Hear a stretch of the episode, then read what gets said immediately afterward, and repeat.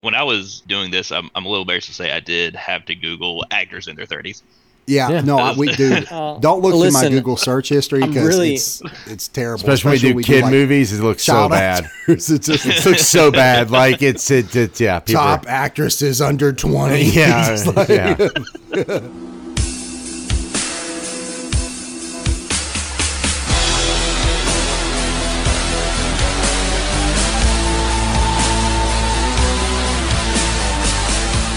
Welcome to the Replay Value Podcast, where we deep dive into the movies we all love to watch over and over again.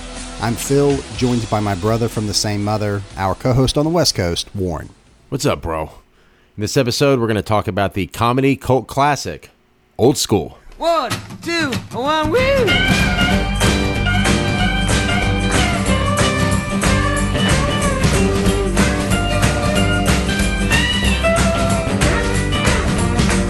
Get ready for the unseen and out of control version of Old School. What's a guy supposed to do when he catches the early flight home and finds his girlfriend in bed with a room full of naked strangers? Return to college and start a fraternity. Before you can say wild and wet wrestling, Frank the Tank, Will Ferrell, Saturday Night Live, Mitch, Luke Wilson, Legally Blonde, and Beanie, Vince Vaughn Swingers have their own frat raging with out of control antics. But when things get too wild, the dean sets out to shut them down. The laughs are top of the class, even if the guys aren't, in the hit comedy from director Todd Phillips, Road Trip. Uh, back of the DVD box, uh, DreamWorks Pictures, anamorphic. Yeah, we got widescreen, it. Uh, we got it. Thank Dolby you. Digital. Okay, all right. Two, three, That's one. very nice. Good job. Ratio. So, old school is Oh, you know, yeah. one of one of my favorite comedies. I love when we get the chance. I mean, we try we bounce around to a lot of genres, but uh, comedies inherently have a very We do them all. Have hair, very high replay value. Um, so it, it's good to, to be doing this one. Uh, I've seen it many, many times. However, one of my friends who has probably seen it a lot more than me, I will say, uh, especially on reruns of uh, Comedy Central, just having it on in the background, is my good buddy E.L. Myers, friend of the pod. Welcome, uh, welcome to your first, your inaugural uh, episode, E.L. Thanks, man. It's good to finally be here. Now, Feels great. now when um, you know we, you, you, I know you love movies. We always talk about like, have you seen this? Have you seen that? Uh, I know you, you, you have a, a soft spot in your heart for these these types of frat college type of raunchy comedies. You're probably my only friend that has not cut the cord. Still has cable. Probably still leaves. Comedy Central or office reruns of The Office on in the background during their I'm day. an, I'm an old man. You're an old man, at least in that regards. could could you even put a number on how many times that you've seen Old School? Dude, I I really don't think so. Um, I had the DVD when I was in high school and college. I, I have no idea where, where it is now, but th- that that was one that was continuously in my DVD player, just just going at all times. There was a time a friend and I were driving to Destin for spring break, and for just entertainment purposes, he had a laptop, and we watched Old School three or On, four times. on- oh, that sounds safe. down. That sounds very safe. very very road trip esque to Yeah, do something yeah. like that. Oh my gosh! Wow. Um, now I, I want to say that you know we've talked about you getting you on the pod before, and before I could even say, "Hey, list out uh, some movies you'd want to do," you're just like Hook. When you do Hook, I want to be a guest. I love Hook, and we've done a lot of Steven Spielberg films. I've, I've tried to Working our way down the list. Uh, I think you know, we, we got a few. We got a few more. We just finished Spielberg Tier One. Yeah, so- uh, uh, yeah. So, So- Catch Me If You Can is probably next. yeah. I, I, I do love Hook. It's a future Minority Report. film, and I, I think we'll do it, but maybe a couple seasons. So in lieu of that, we were like, I'm like, Maybe okay, what what else do you want to do? And you saw we look the old school on the schedule, and we we, we penciled you in for that one. So the theme here is is old guys trying to recapture their childhood, of course. okay. Uh, so uh, again, glad to have you. Um, now, Warren, do you feel like this is a film you you have seen a lot? Is it one of your favorite comedies as well? Is it up there? I mean, I think Yeah, I mean, no, man. When it came out, it's one of those. It's in the DVD era, uh, the cable era. Uh, you were catching it on, you know, whether cable, HBO, Showtime, Cinemax, or you're catching on network TV, TNT, CBS, you know, or daytime TV. It's a, it's only an hour and a half, but with a commercial, they'd stretch it out to two hours and fifteen minutes. Nevertheless, very enjoyable to watch.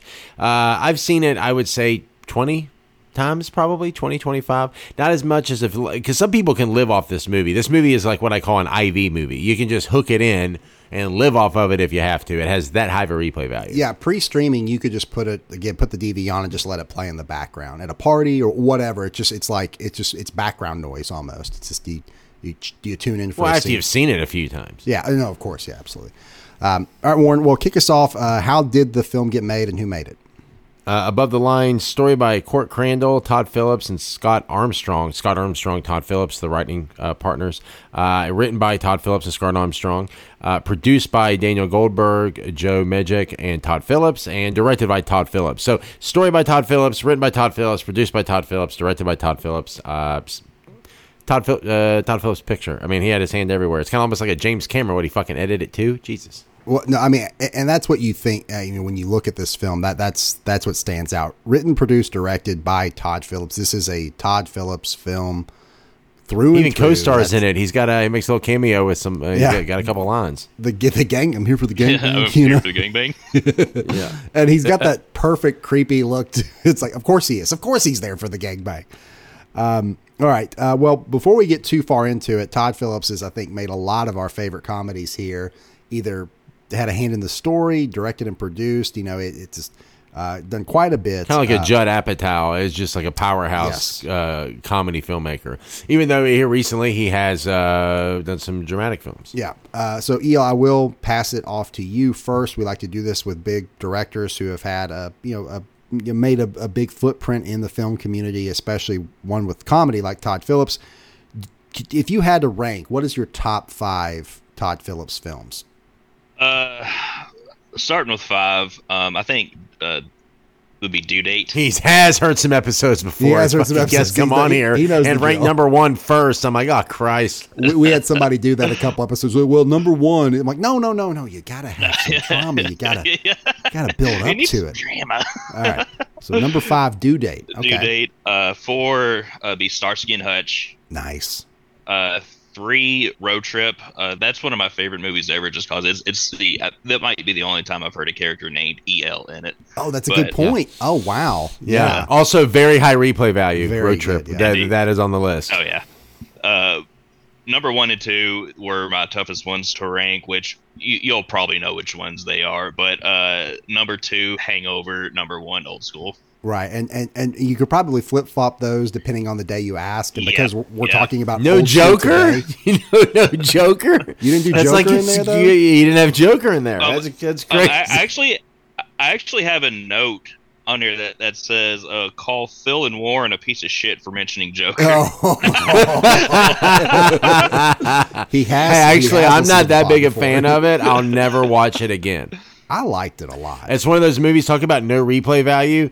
No, I don't care. Talk about I don't care how much you liked it. Talk about does not zero have any- replay value. It is like oh very low. I have no interest in. I, I never need to see that movie again. I watched it on a plane on my phone. Again, I'm old. I have cable still. If, if I flip through and it's on, I'll watch a few minutes of it and then then move on. yeah.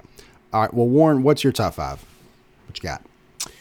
Uh, number five, due date. So El, I'm, I'm there with you there. All right. Number four, road trip. Number three, old school.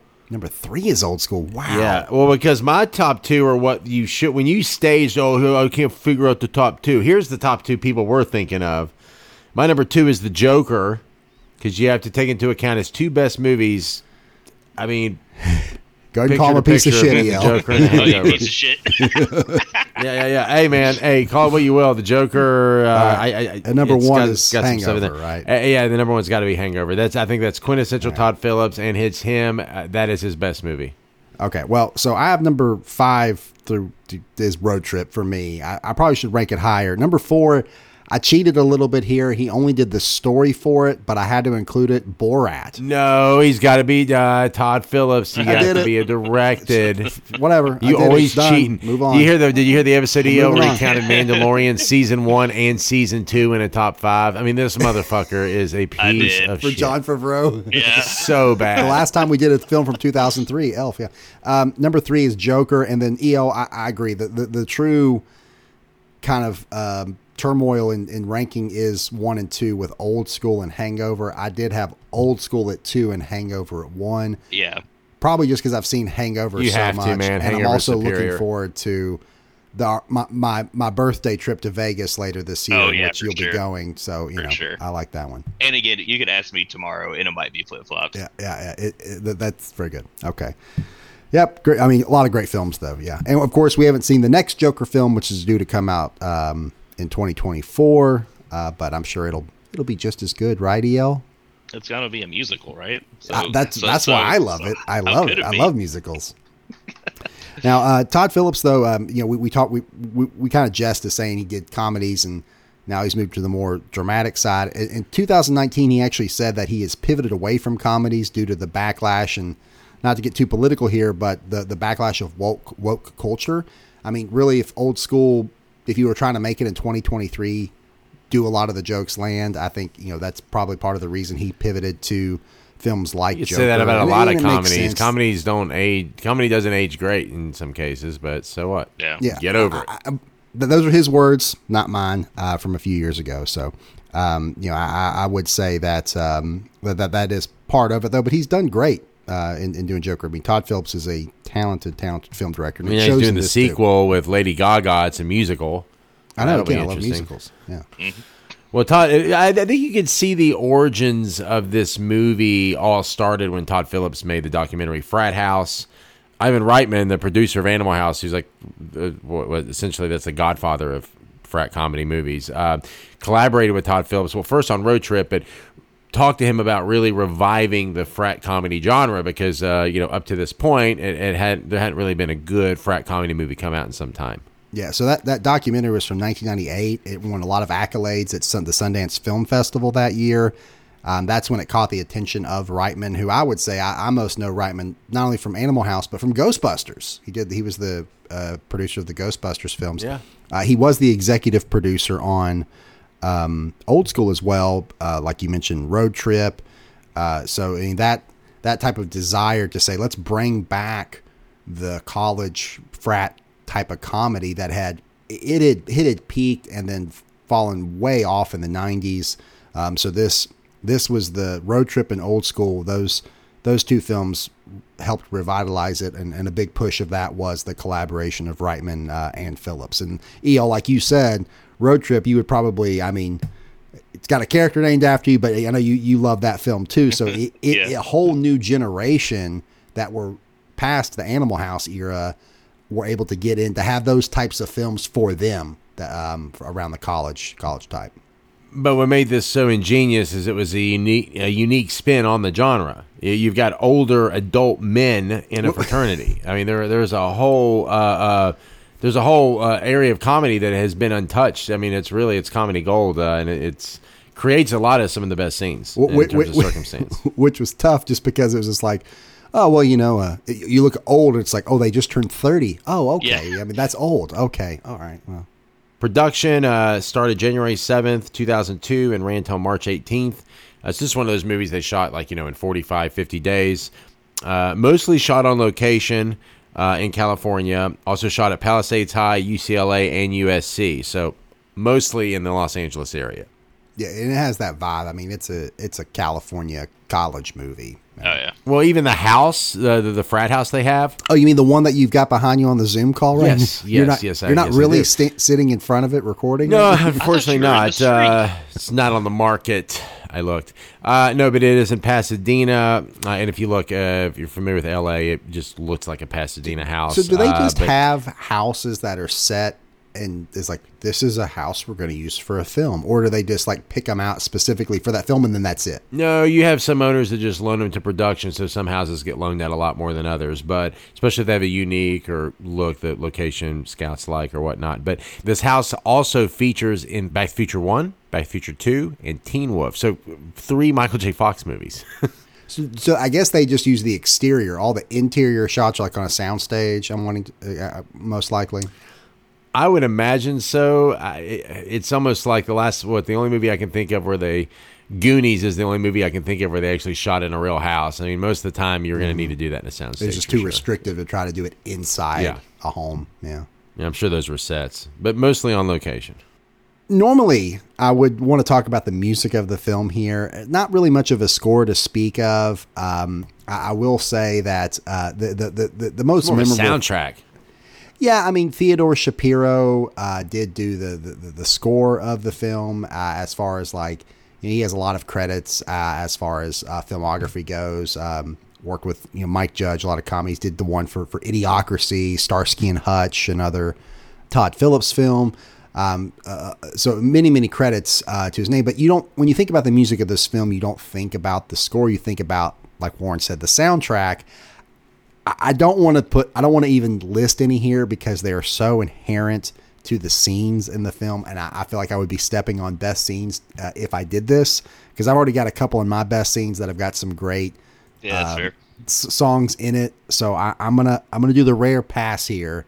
Uh, and, and Warren, I don't want to probably in EL2 bring you risk bringing your ire because I'm gonna talk about a song. You're like, well, that's you know, it's played so good in this scene. So, uh, but great soundtrack, played very well. Um, I would say the only one I will mention is the "Here I Go Again" by Whitesnake. I feel like it's Frank's song. It's, it's so so good, but. Um, but yeah, the music, the score was used, or the soundtrack was used very well for those scenes. We'll move on to the stars of the picture.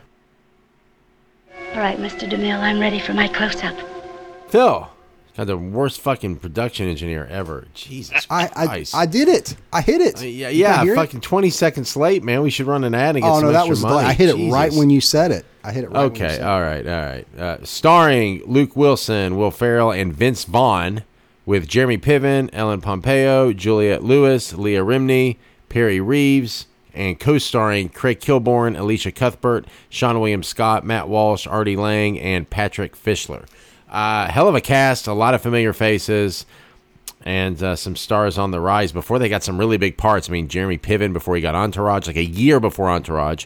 Uh, Ellen Pompeo, like a year, maybe a year and a half before Grey's Anatomy. Which is kind of crazy because Perry Reeves played Mrs. Ari in Entourage, played his wife. yes, and in that yeah, it's- that's right before this. Leah Remini was this before Kings and Queens? Probably right around that time, I think. Right? think- or Uh, maybe right around that time. Yeah, so the, a lot of big uh, TV uh, careers, like, uh, and even uh, what Sarah Shahi, uh, what's her name? Uh, uh, kind of a smaller bit part in this. She's uh, went on to have a hell of a career as well. Well, you talk about like uh, going on to big TV shows. Uh, I'd say the biggest example is uh, Ellen Pompeo. You know, this was 2000. Yeah, well, I just mentioned her. This yeah, Grey's Anatomy. I know that's what I'm saying. I though, just but, you said know, that. I know, but then she Pay did Grey's attention. Anatomy. Yeah, I just said that. You it was just a year and a said half that? before Grey's Anatomy. Damn. Yes. Okay. I, I, I, God damn it, dude. I just tuned Like- you out. I'm so used to it. I'm sorry. I mean, I do that during your fan theory, but I mean, who wouldn't? I mean, it's King of I, I I, can was take a looking up nap King. during Of, that. I was looking up King of Queens when you were talking about that for Remini. Uh, King of Queens was 98 to 2007, so this would have been right in the middle of King of Queens. Okay, so that was a breakout. Well, I first saw uh, Leah Remini in uh, s- uh, Saved by the Bell in the uh, Malibu episodes, if you remember that. Stacy Carosi, yeah. Zach, uh, yeah, yeah, Zach Morris's love interest. One of the better, stronger seasons of Saved by the Bell. Saved by the Bell at its peak was the uh, the Malibu uh, beach, uh, Malibu Beach Hotel where they all worked for the summer. Great, great, great series of episodes. Oh, that was. Anyway, really get off track. This isn't. Uh, Neil, yeah, did you watch that great. stuff? Um, you, Oh yeah. Okay. I, but Yeah, I, I- man. I, forgot that was her. I forgot to. Yeah, I, did, I didn't pull the name off. Stacy Carosi. I had her her IMDb credits pulled up, so I had it right in front of me there. So I can't take credit for knowing that. But Yeah, no, she's great in that.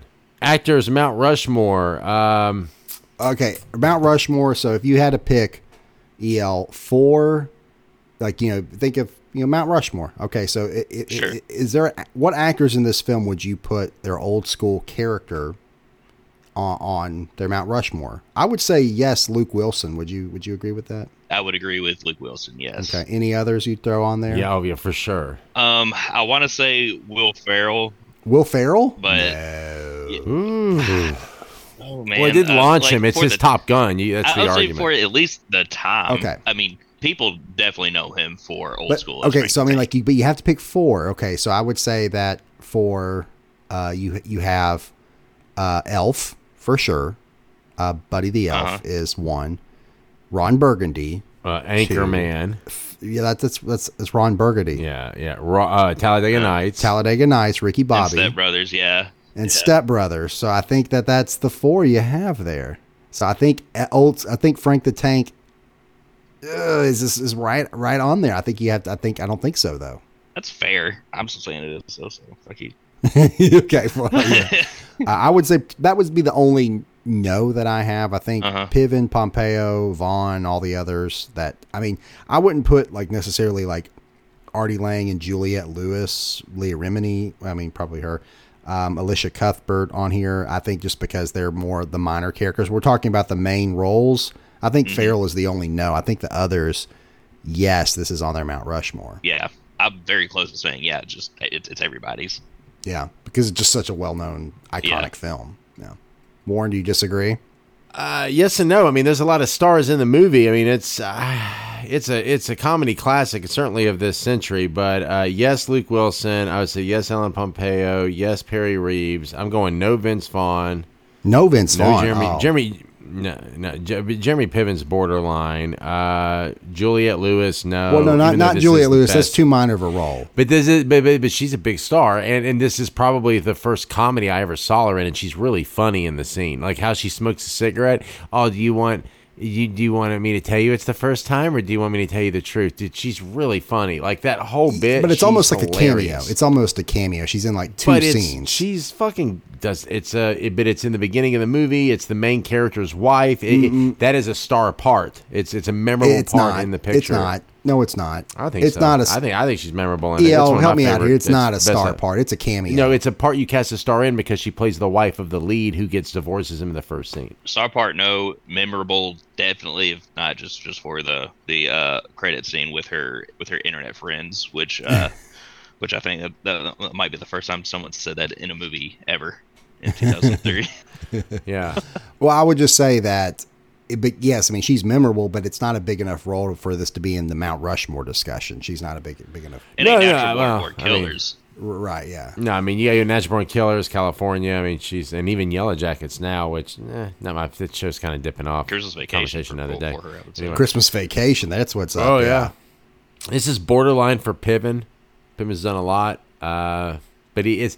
The thing is, he is the main antagonist, uh, and that in and of itself kind of makes it, I think, a little bit more memorable for his career. So I, I'm going to say yes for Piven. Actors at their peak. Okay, so this is Luke Wilson's peak. He he never had it better as a lead actor than he had in this movie. I mean, this is kind of an anomaly Yeah. I for agree. him. I agree. With I, that. I agree. uh, being a hit lead uh, actor, uh, the, the number And like one. Royal Tenenbaums was like a couple of years prior, you know, Mm-hmm. and he was pretty good in Mm. that. Yeah. Uh, this launch Will Ferrell. I mean, he had a he tried to follow the route on SNL where like they had a movie based on an SNL character that came out a few years before. Obviously, didn't work. Uh, this did. This was his first hit movie coming, and he literally just coming right out of SNL. Uh, but he had had a movie pop before Old School, and then to have the one-two punch of Old School and Elf. I mean, fuck, he was just launched into the stratosphere. So this really His helped early peak, Ferrell. And- first peak Ferrell. yeah, Yeah. yeah, early, early, early peak, uh, beginning of his peak, and then the start of a second peak for Vaughn.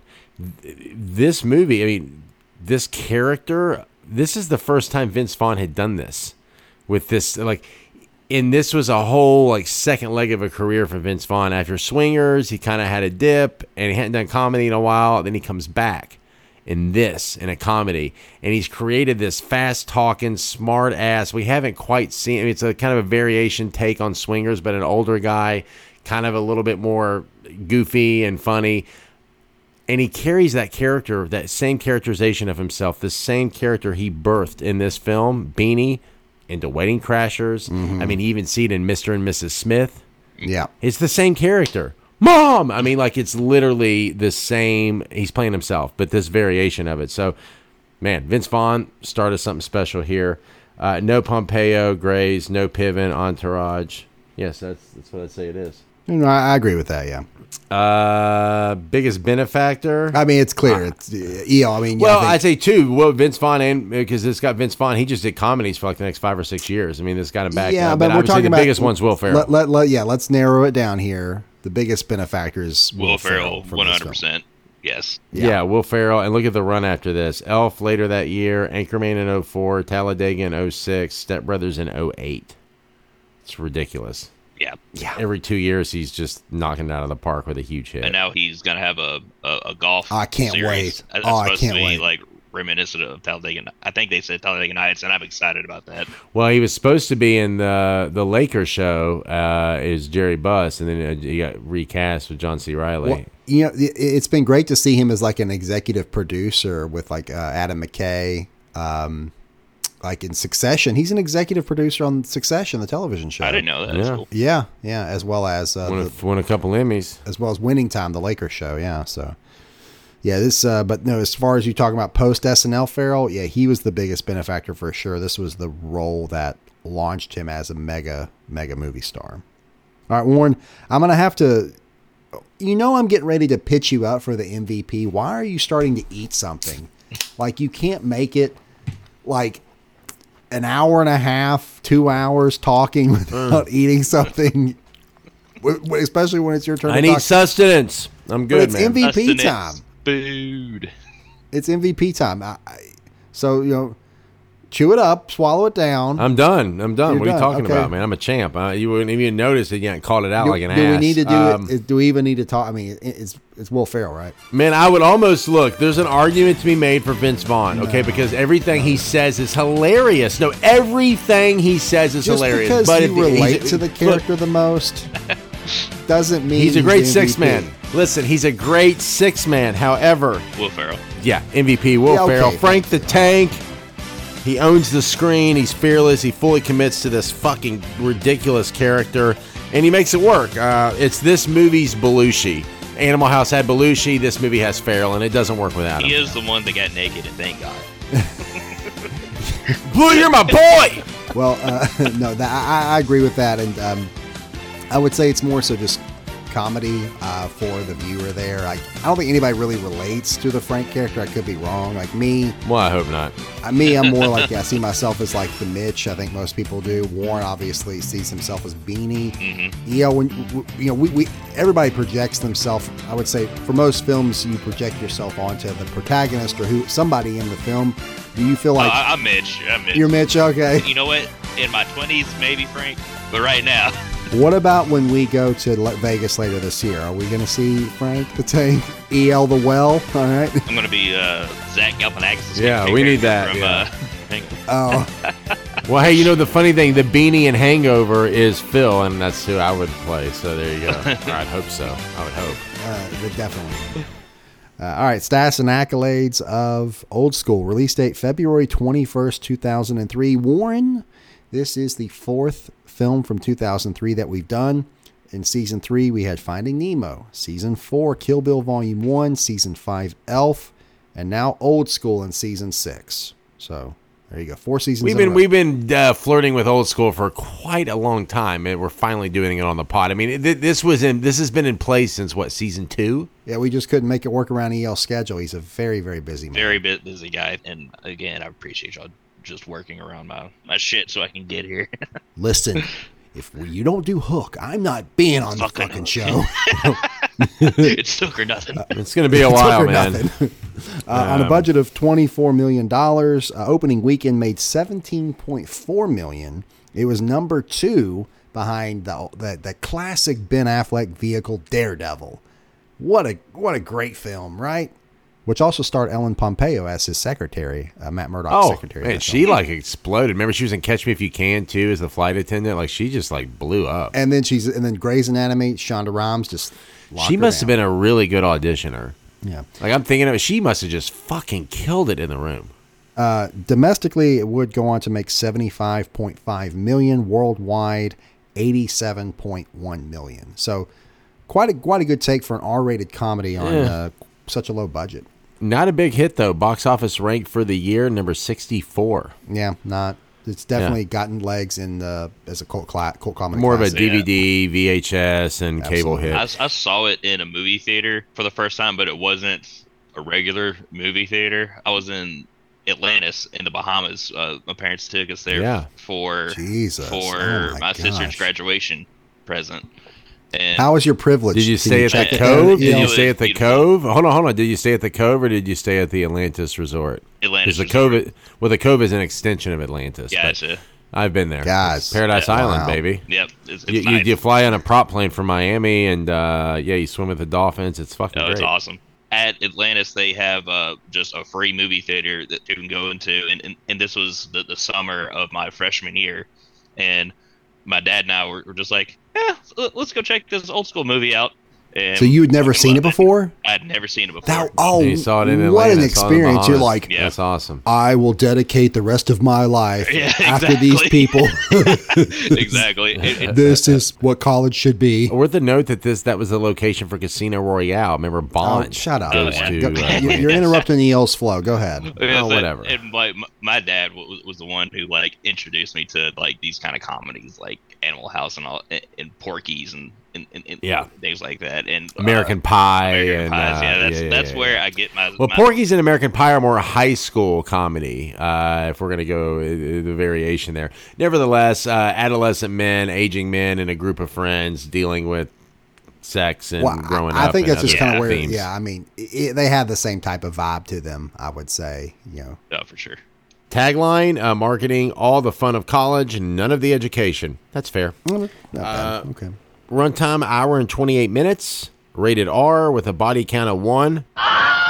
Blue. Whoa, whoa, whoa, whoa, whoa, whoa, whoa! No, Point no, of no, no, no, no, order, no, Point no, of order. Yeah, yeah. Point of order, EL. I think we're going to make the same point, but go on right ahead. Hold on, there's two in the end credits, and I think uh, uh, a guy gets hit by a car, it explodes. You got Pritchard and uh, what, Craig Kilborn, the douchebag. Yeah. That's in the credits though. So No, does that that's really body count? count is three. That's canon. All right, body count three. Thank you.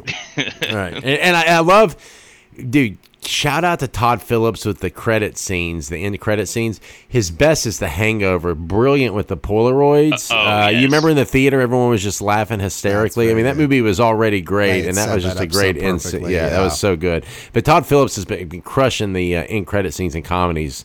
Uh, most of his career. Uh, F bombs, 15. Thought there'd be a lot more than that. That's there's only surprising. 15. Yeah, for I would have also thought that. Fifteen does seem light. Yeah. Without the nudity, it'd almost be close to a PG 13, uh, honestly, if you lost the F bombs. Uh, scores of the film Rotten Tomatoes 60%, Cinema Score B, plus, and Metacritic 54. Just just very vanilla by today's standards. I think you guys are. Frat comedies nowadays are just going to be a lot raunchier. Yeah. Uh, that's kind of the direction that the comedies have went. Um, critics, mixed reviews. Um, more positive than negative, but by no means a critical darling. Uh, Roger Ebert, one out of four stars, said, "quote Not a funny movie, just had funny scenes." I mean, that's paraphrasing, but uh, he, he did not like the Well, movie. here's the thing. I don't.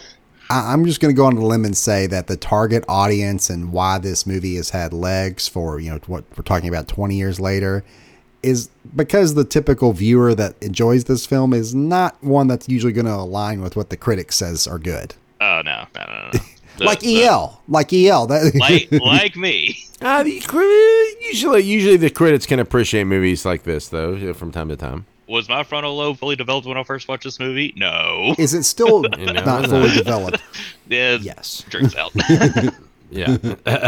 uh, awards of the film, five nominations. Uh, so uh, a little uh, lean on the awards, two of which were MTV Movie Award nominations. So um, no uh, uh, prestigious accolades. I think one of the awards was like a Taurus award for like the best fire scene or something like that. It was pretty, pretty, pretty. I, I, I'm only I can only assume they're talking about when Ferrell's in the mascot costume and jumps through Yeah. the ring of fire.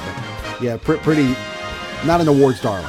Well, no, yeah, not at all. But you know, it's funny. Hangover was, and Hangover is actually nominated for Golden Globes and won the Best Comedy Picture. So, like, as where th- that's where that's really Todd Phillips' most decorated film. Oh, well, that that's one of the Joker drama, but the most decorated comedy being The Hangover.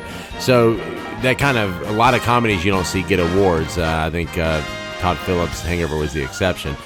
You would think. I was hoping maybe Old School would have at least a Golden Globe nod in here somewhere. Maybe for Will Ferrell, Best Supporting Actor. No, maybe. I think maybe, maybe.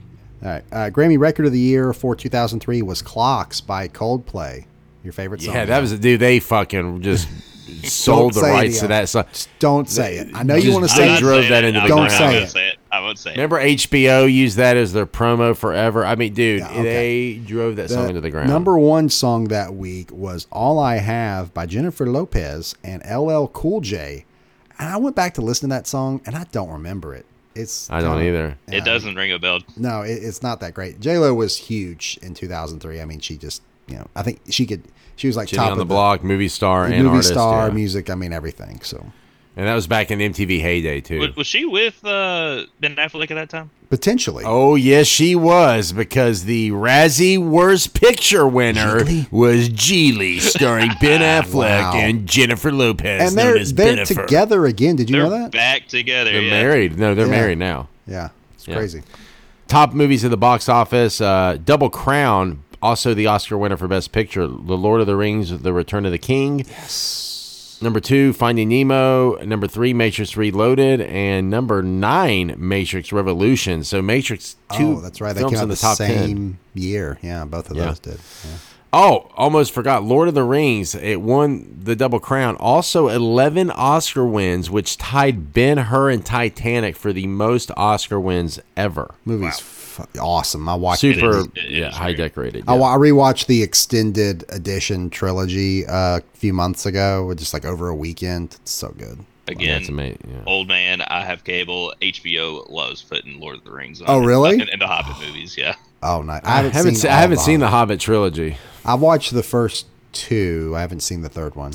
Well, that speaks to the they're not good because if they The were, you Five made a point to watch good. them. I like Five- it. I I think I've heard the five. Armies It's is not on the bad. same level with Lord of the Rings, though. It just it, nah, no. it just burned me because it's like the Hobbit is like 200 pages or 250 pages, and it's just just like draw- why stretch that into out, three? yeah. fi- it it's is a like, come relatively on. short book. yeah. Yeah, I, I feel like if they would have leaned into that, they could have really made a nice, nice tight movie. Yeah, yeah. And uh, other movies, uh, honorable mentions: Bad Boys Two, uh, X Men Two, uh, X Men United, Terminator Three, Rise of the Machines, Bruce Almighty, and Pirates of the Caribbean: Curse of the Black Pearl. Huge Mm, hit oh, wow. year. Johnny Yeah. Johnny Depp, biggest star on the planet, 2003. Oh yeah, I mean, Curse of the Black Pearl was huge. He was so big. Oscar nominee that year, then the next year for fucking Finding Neverland. That's how popular he was. They just wanted to nominate him again. It didn't matter what he did. uh, it was ridiculous. Finding Neverland's a piece of shit. Uh, 2003 average movie ticket price is six dollars and three cents, and then the adjusted inflation is eight dollars and thirteen cents in today's prices. So still a, a good deal. A lot of stuff happened in 2003. The final Concorde flight took place in November of that year. Had been running regular flights since 1976. So uh, that was a supersonic passenger jet that traveled twice the speed of sound. You could uh, cross the Atlantic very quickly.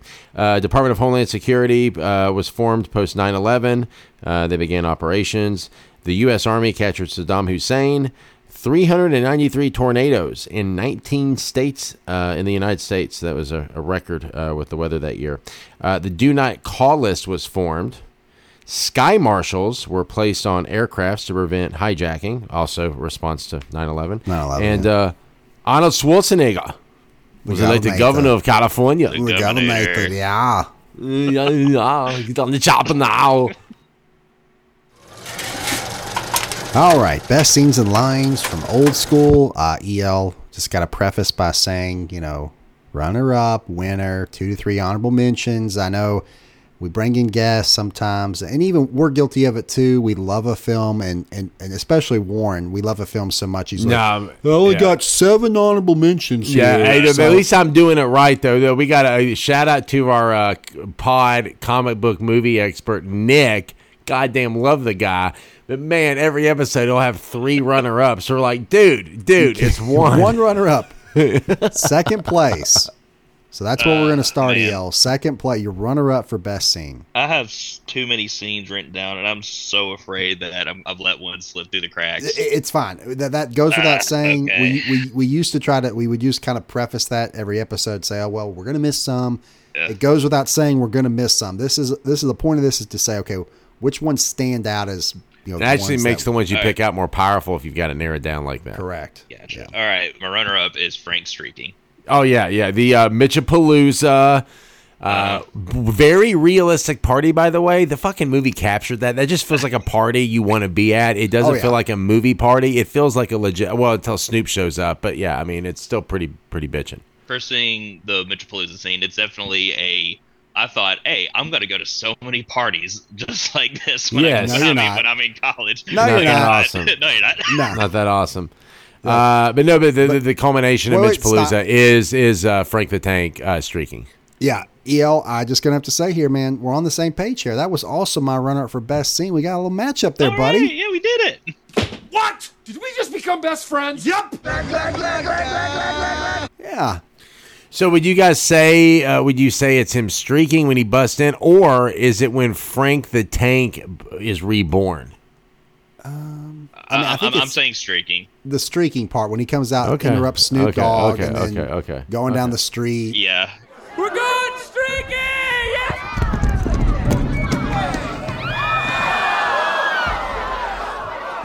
No, I'm sorry. Sorry, we're going. We're going streaking through the quad and into the gymnasium. Come on, everybody! Come on, Snoop! Snoop a loop! Snoop! No, it's cool. It's cool. I'm cool. Bring, bring your green hat. Let's go. Come on, everybody! We're going. Here we go. Man, man. Man, put the music back on. Let's get the party back cracking up in here, man.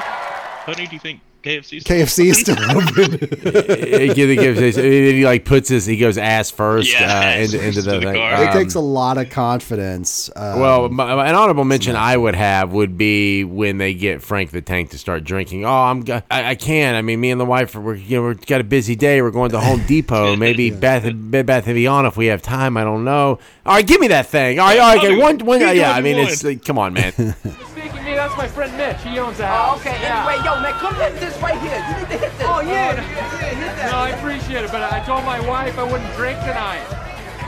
Besides, I got a big day tomorrow. But, but you guys have a great time. A big day. Doing what? Well, um, actually, pretty nice little Saturday. We're uh, we're gonna go to Home Depot. Yeah, buy some wallpaper, maybe get some flooring, stuff like that. Maybe Bed Bath and Beyond. I don't know. I don't know if we'll have enough time. You know what You know that is crazy out there, man. I'll kill Okay, you know what? You know what? Give me that thing. I'll do one. I'll do one. We gonna do what? Do one. do one. gonna do what? Do one. Do you. Oh! That's a talented man right there. That's what I'm talking Do it up again. So good. Once it hits your lips, it's so good. you catch the movie halfway through playing somewhere on a cable channel, you, you're in if you're catching it that early. It's ah, that's the fun part. so what is your what is your runner up though? That was an honorable mention. You said My So- runner up is when they're when they're kidnapping the pledges in the speeding van. Oh, Oh, dude, the physical comedy, the way that how uh, uh, aggressive the van moves, that there is comedy and how it's hitting things and it's just re- disregarding life. I mean, it's a comedy. You know what you're in for, and the way it just hits shopping carts and just and the whole thing. Kudos to Todd Phillips how he directed that. It's so funny. That is actually my number one. That's your winner. Oh wow! So wonder, yeah, you, you hear Master of Puppets just start blaring. You this see is that why I didn't want to talk about the music because I didn't want to, you know. uh, you see that fucking van just going down the just going down the street, hitting everything. And if, if we have to name our favorite uh, pledge that that got abducted, like just the first one, Spanish. He's on his scooter, and then he sees the van. He starts running. He's on that fountain, and then just They just c- Yes. clothesline him. Oh, yeah, they tackle him. It's like Terry uh, Tate, the office linebacker. And they're again the physical comedy that is a stage shot by Todd Phillips. He gets the physical comedy because it's a guy running and he just gets hit out of nowhere. And it's Yes. fucking hilarious. that That- tackle into the fountain is yeah, the, the, the, one of the best shots of the comedic gold. Uh, the, the physical comedy there. It's so good. Great choice, El. God, I was laughing so hard in, the, in that theater. And I, my my winner includes some more genius physical comedy, great shooting and directing by Todd Phillips, which I won't ruin here. But it also Well, includes. no, I mean you great- can you can say it. Go ahead. I What's mean, not what's, my what's your winner? Oh, my winner? Oh, dude, come on. It's Beanie's son's birthday party when Frank the Tank gets hit with the tranquilizer. and he dude, and he ruins the birthday party, dude, especially when my when he when you see Frank going towards the, the, the table and his hand pushes the kid's head out of the way. Oh my god. yes. It's so hilarious. Again, genius physical comedy by Todd Phillips. Just the way the hand pushes the kid's head out of the way is fucking hilarious. Well, no, that is my winner as well, Warren. We're, we're matching up there. So, EL matched up with you on runner up, Warren with the winner. Again? What? Did we just become best friends? Yep. Hey, hey, be careful with that. That's the most powerful trank gun on the market. Huh. Got her in Mexico. Cool. Yeah, it is cool. They say it can puncture the skin of a rhino from a hundred. Ow! Oh! Oh. Yes! That's awesome! What? You just took one in the jugular, man! Ha. Whoa. Yes! oh my god. Oh my god, I did. Is this bad? Is this bad? You should pull that out. That shit is not cool. Wait. Wait. Pull what out? The dart, man. Got a fucking dart in your neck. You're crazy. You're crazy, man. You're crazy. I like you. But you're crazy. I feel tired. But I love it. You know, he goes in the pool and yeah, kicking the, the Simon and, Simon and Garfunkel, Garfunkel. yeah. But, but he pulls them out, and, and Seann William Scott's character, another great cameo, like gives him mouth to mouth. He starts Oh, yeah. making out with him. He pushes him back in the pool. I never, or I, I never really noticed until this time watching. But like when he has that little dream sequence with his wife, and she gives him that that strawberry, you can hear him chewing and swallowing. it's like what the hell? what is he doing? Uh, it, it actually good. actually had that as, as an honorable mention. That that was a is a good scene. That's good. That's good. Um, did you have any other honorable mentions you wanna you wanna throw, your, throw in? I do at the wedding reception, uh, the Dan band playing uh, "Totally Close I to had the that. Heart." Oh. Because I mean, I fucking dare you to sing that song to yourself and not say, Not hear the Dan band. and not hear the Dan band sing. I fucking need you more than ever. Every now and then I get a little bit terrified. I see the fucking look in your eyes.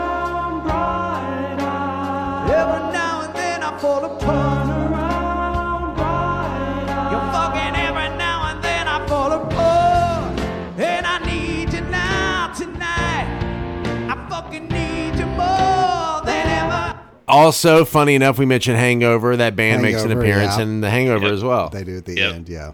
Uh, all right. Uh, any other honorable mentions that you want to? I mean, I'm opening open I've the got door. I'm one. cra- open the. I've got I've got one I got one left. Not you, Warren. Shut the fuck up. Ass. Andy Dick when he did his uh, BJ class. Don't forget the stepchildren. Don't forget the stepchildren. Who's hungry? Oh, come on, is this guy for real? Yeah, he's fine. He's good. He's the best there is. Okay, ladies, our thumbs are down, our wrists are flexed, and we're gonna position ourselves for insertion. Ready? Do it. Mhm. Good, Marissa. You can use a little teeth, but you don't want to be a biter. Now you're gonna do the work, ladies. These carrots are not gonna ejaculate themselves. Get into it. Very good. Very good. Good. Good. Good. Not so good. Please, what are you doing? You're not Romulus sucking on the teats of the mother wolf, if you know your Greek mythology. Ladies, we are getting head here. We're not breastfeeding from a mythological beast. oh, that's funny to you? Because you won't be laughing when somebody prematurely pops in your face. It stings. And that is now why I have a lazy eye. Thank you very much. Continue, please. Continue. Up and in. And mind the stepchildren. Mind the stepchildren. Hilarious. Sound Um, advice. All right, Warren. Honorable mentions. What you got? No, they always, you know, uh, there's a, so we talked about Patrick Warburton a couple episodes ago, Rules of Engagement, great sitcom, under, under talk about underappreciated. Uh, but there's an episode where they have a bachelorette party and Pat- Pat- Patrick Warburton comes home and there's the, from the bachelorette party, there's a cake in the fridge left over and it's in the shape of a, of a dick. And he goes to get some because, you know, he wants some cake. And he, he goes to look at it and he goes, wow, even in cake form, you ignore those because no one ate the balls. uh, so stepchildren get ignored. Uh, great scene. I only have one honorable mention though, because we've we've referenced all the other ones. Uh, Mitch Palooza. It's Beanie's son's birthday party again, but this scene because that's a kind of a long sequence. But this scene is when Frank is giving the, uh, the his his uh, uh, Beanie's son the the birthday present, and it's the recycled gift that he tried that, that, that Mitch gave him, love that gag. and then he That's- tried to give good Mitch when he moved into the house, and then he keeps it, and then even how Will Ferrell goes, "Oh shit," and he just gets up and walks away. It's fun, e- even at that, just, just shaking his head at him is great. He's like, He's like, "You fucking idiot." I think thinks Frank's more excited about getting this gift than you are. See, it has, Oh, it has man. three speeds. How you doing, bud? What a day. I guess we could open just Uncle Frank's, but we gotta wait for the others, all right? I don't, want this to start a whole thing. Okay, Mac? or Max? Rip it up. Go at it there. What is it? Could it be? Could it be a spaceship? Let's see what we got. Fun, fun. What do you think, Max? Huh? It's got three speeds.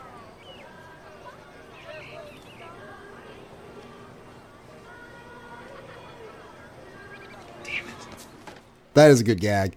Um, I, I also only had one other one, uh, and and that was I can't believe y'all didn't talk about it. Um, I look at this scene; it's almost akin to the uh, Billy Madison scene where he's trying to like grad like pass uh, with enough knowledge to pass high school or whatever. Um, and and he and they they ask him the question about like you know the economy or something, and he gives the dumbest answer of all time, and that's just the the the person's like the the the, the proctor or whatever is like Raging um, Cajun. yeah no no this is from from yeah from uh Billy Madison though where he's like Oh, that yeah. was the dumbest Oh, yeah, thing yeah. I've ever heard and we're all stupid for having heard it. This is like the antithesis of that where Frank blacks out during the debate and just delivers the you know the the best answer of all time to James Carville but I that that scene though is just Ah. I, I don't know. I Now the best that. part, you forget that specifically the best part is when he gets done. The way he just kind of collapses, like he's got nothing Yeah. left. that shit is hilarious. Like, what happened? Well, no, I'm including that, but you know, that's how you debate. No, but I mean specifically the way he kind of just like he like almost loses his posture, like he almost collapses when he gets done talking. It- it's, a great moment yeah. of physical comedy. Yeah, again, well directed by Todd Phillips. Topic number one. what is your position on the role of government in supporting innovation in the field of biotechnology? Well, Dean, I'm, I'm glad that you asked that Actually, question. Actually, I'd like to jump in and take that one, Jimmy, if you don't mind. I think we're done. Have at it, Hoss.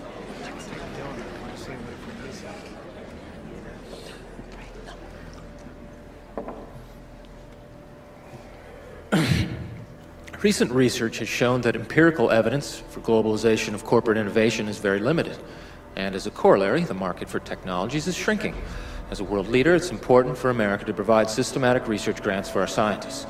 I believe strongly there will always be a need for us to have a well articulated innovation policy with emphasis on human resource development. Thank you.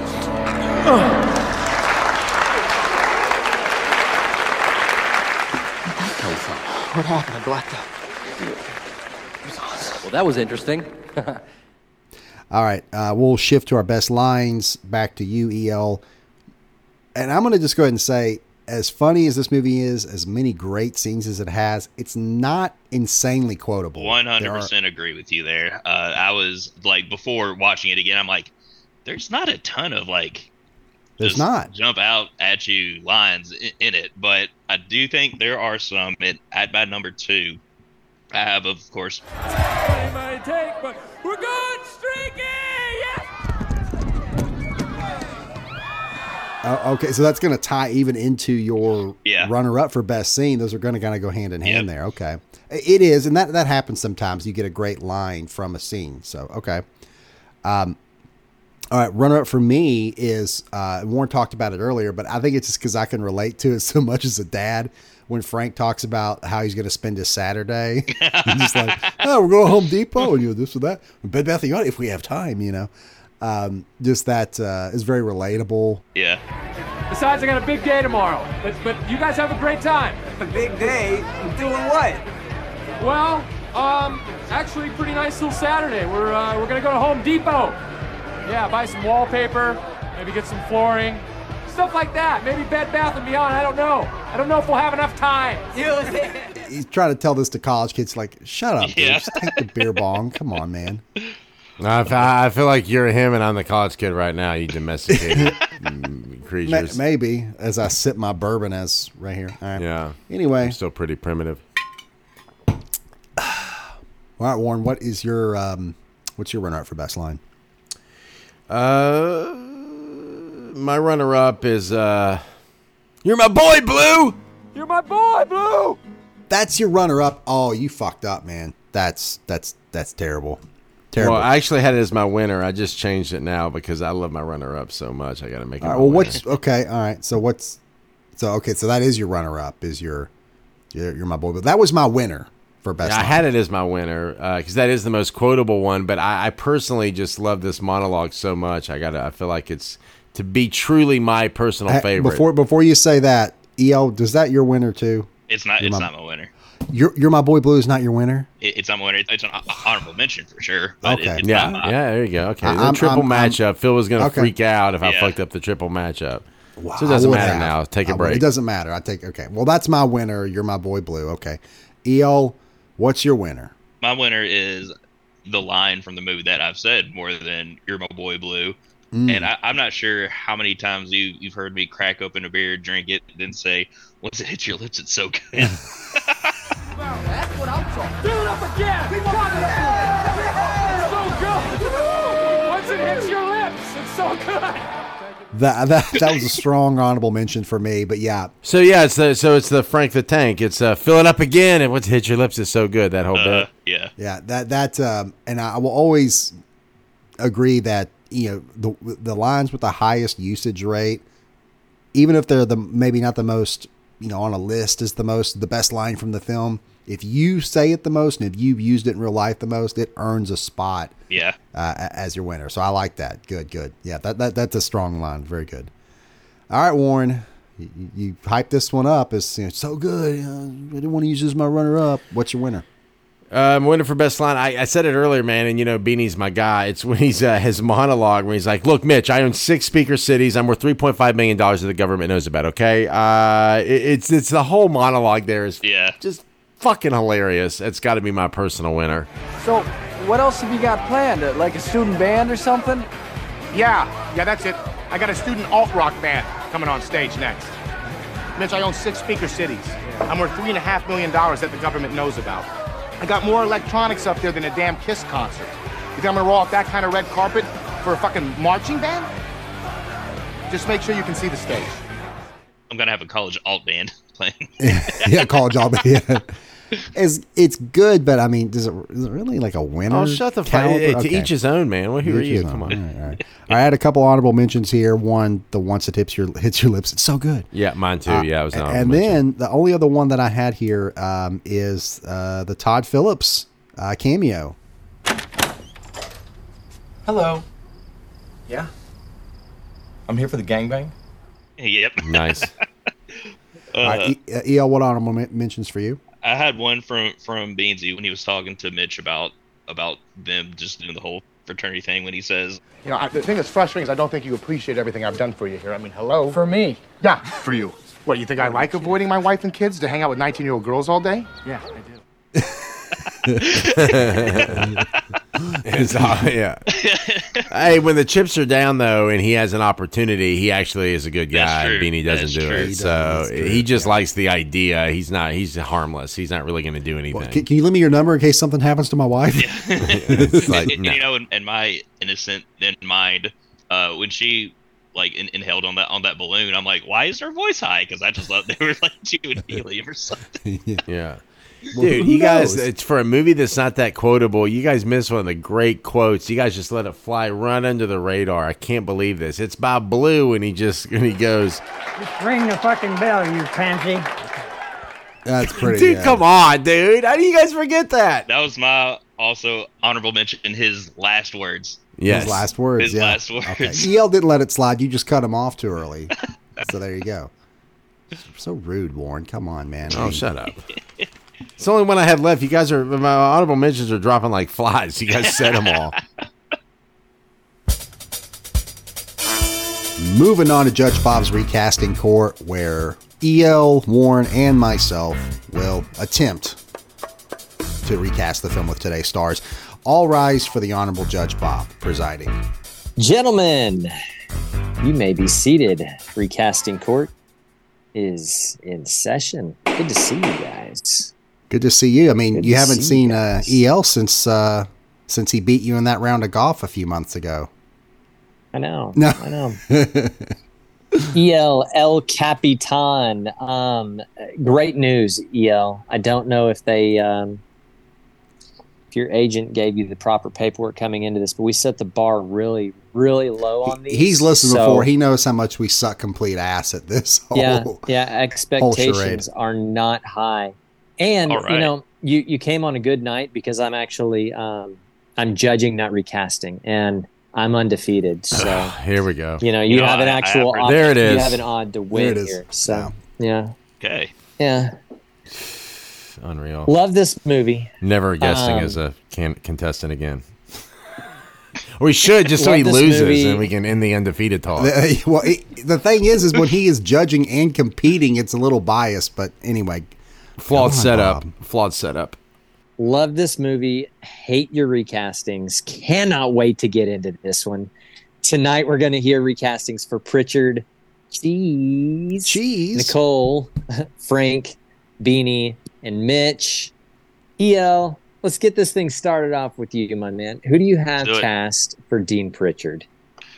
Uh, for Dean Pritchard, I have someone we know as a nerd who I think could grow up, may, maybe just pissed off at, at, at the world, but mostly mean. Uh, I have Christopher Mintz-Plasse. oh yes, it probably fits the nerd role, the cheese role, more than Jeremy Piven did. I mean, you see him, and he doesn't really come off as a nerd in the film. Yeah, he definitely looks like someone who would be locked into a dumpster. Uh, yes, No, but And would hold Piv- grudge for it. Piven's, Piven's play with Pritchard was kind of a take on the PCU character being a little older. You you if you make that connection if you've seen PCU for sure. Yeah, PC's good. It's a good movie. Yeah, Yeah. I, I get it, but like, I mean, it, and Piven did it well. But I like the Mintz-Plasse because like he would hold a grudge, uh, like a you know a, a lifelong grudge against those guys. So. Definitely. It's like a year pretty good. before I like it. Entourage. You go Mintz-Plasse. He's got to wear the vest, and they got to call him Fogell. I mean, no, I, call- call him Focal. Fucking Dean McLovin. McLovin. all right, not bad. Warren, who do you have cast here? Uh, I didn't swing for the fences with McLovin as my Pritchard, but um, look, I Dean like Pritchard. McLovin. Yeah, look, but he's a smarmy character, and this actor I thought of has all the range. Every time I see him in something, he impresses me with the different types of characters he can play. Most recently, I saw him in Menu. Oh, I didn't know he could play a character like that. He just continues to blow me away every time he plays something different. And if Nicholas Hoult was going to do a comedy, it would be this kind of character. Nicholas Hoult is hmm. my Dean Pritchard. Okay. I mean, I guess he's done comedy before. Renfield. I haven't watched it yet, but that's I haven't either. a- I it is kind of want to see it. He looks. comedy That looks. I, that looks enjoyable. Have you seen that yet, El? The Come on, Nicolas Cage is a Dracula. Come on, or is a vampire? I, I haven't yet, no. Okay. Yeah, um, it, it so it's, I think that one has some comedic, comedic elements. I almost had Nicholas Hoult as Mitch. I had him penciled down for Mitch. I, I, I but I, I, I like. I can see where you're coming from, Warren. I don't. I don't hate that. Um, it was done pretty good. Pretty good. I, I think he, he has more of an evil look than a nerd look. Well, Pritchard's Uh, evil. Pritchard is evil. He, is, he so- is evil. He is Yeah, I, evil. I have connections at Stanford. I'll if you pull their uh, their uh, what is it the permit, the temporary uh, permit they have. Yeah. To be a fraternity. Um, well, even Mintz-Plasse, he was evil in uh, the Kick-Ass movies. He played a pretty dark character there. So He doesn't get enough mention for uh, for things. I'm glad you brought him into the uh, the recasting world. I, I think that's the first time we've used. I was going to say, ever. Phil, go resident nerd on us. Is this the first time that uh, Mintz-Plasse gets dropped on the uh, the pod? But maybe I'll have to look into it. Uh, but fucking either- replay values Adam Schefter. You don't have the stat sheet right there. Uh, I mean, I can pull it. Need some new blood to bring him in. God, I nope, thought we've never we've never used him before. This is the first Oh, time. Wow, you're losing your touch, Rain Man. It took a little long for you to get to the. Uh, Uh, well, I the had to pull up the, Excel sheet. Okay, yeah. God, Jeez, I know. Um, although my first Lost um, your shit. Yeah, my Pritchard is also a first for the pod. We've never used this actor either. Either I I, I I love him in this role. I just saw him in. Um, I mean, he's been in a lot, but I just saw him in uh, the, the the Chippendales show. uh, where he he played like the owner, creator, founder of Chippendales.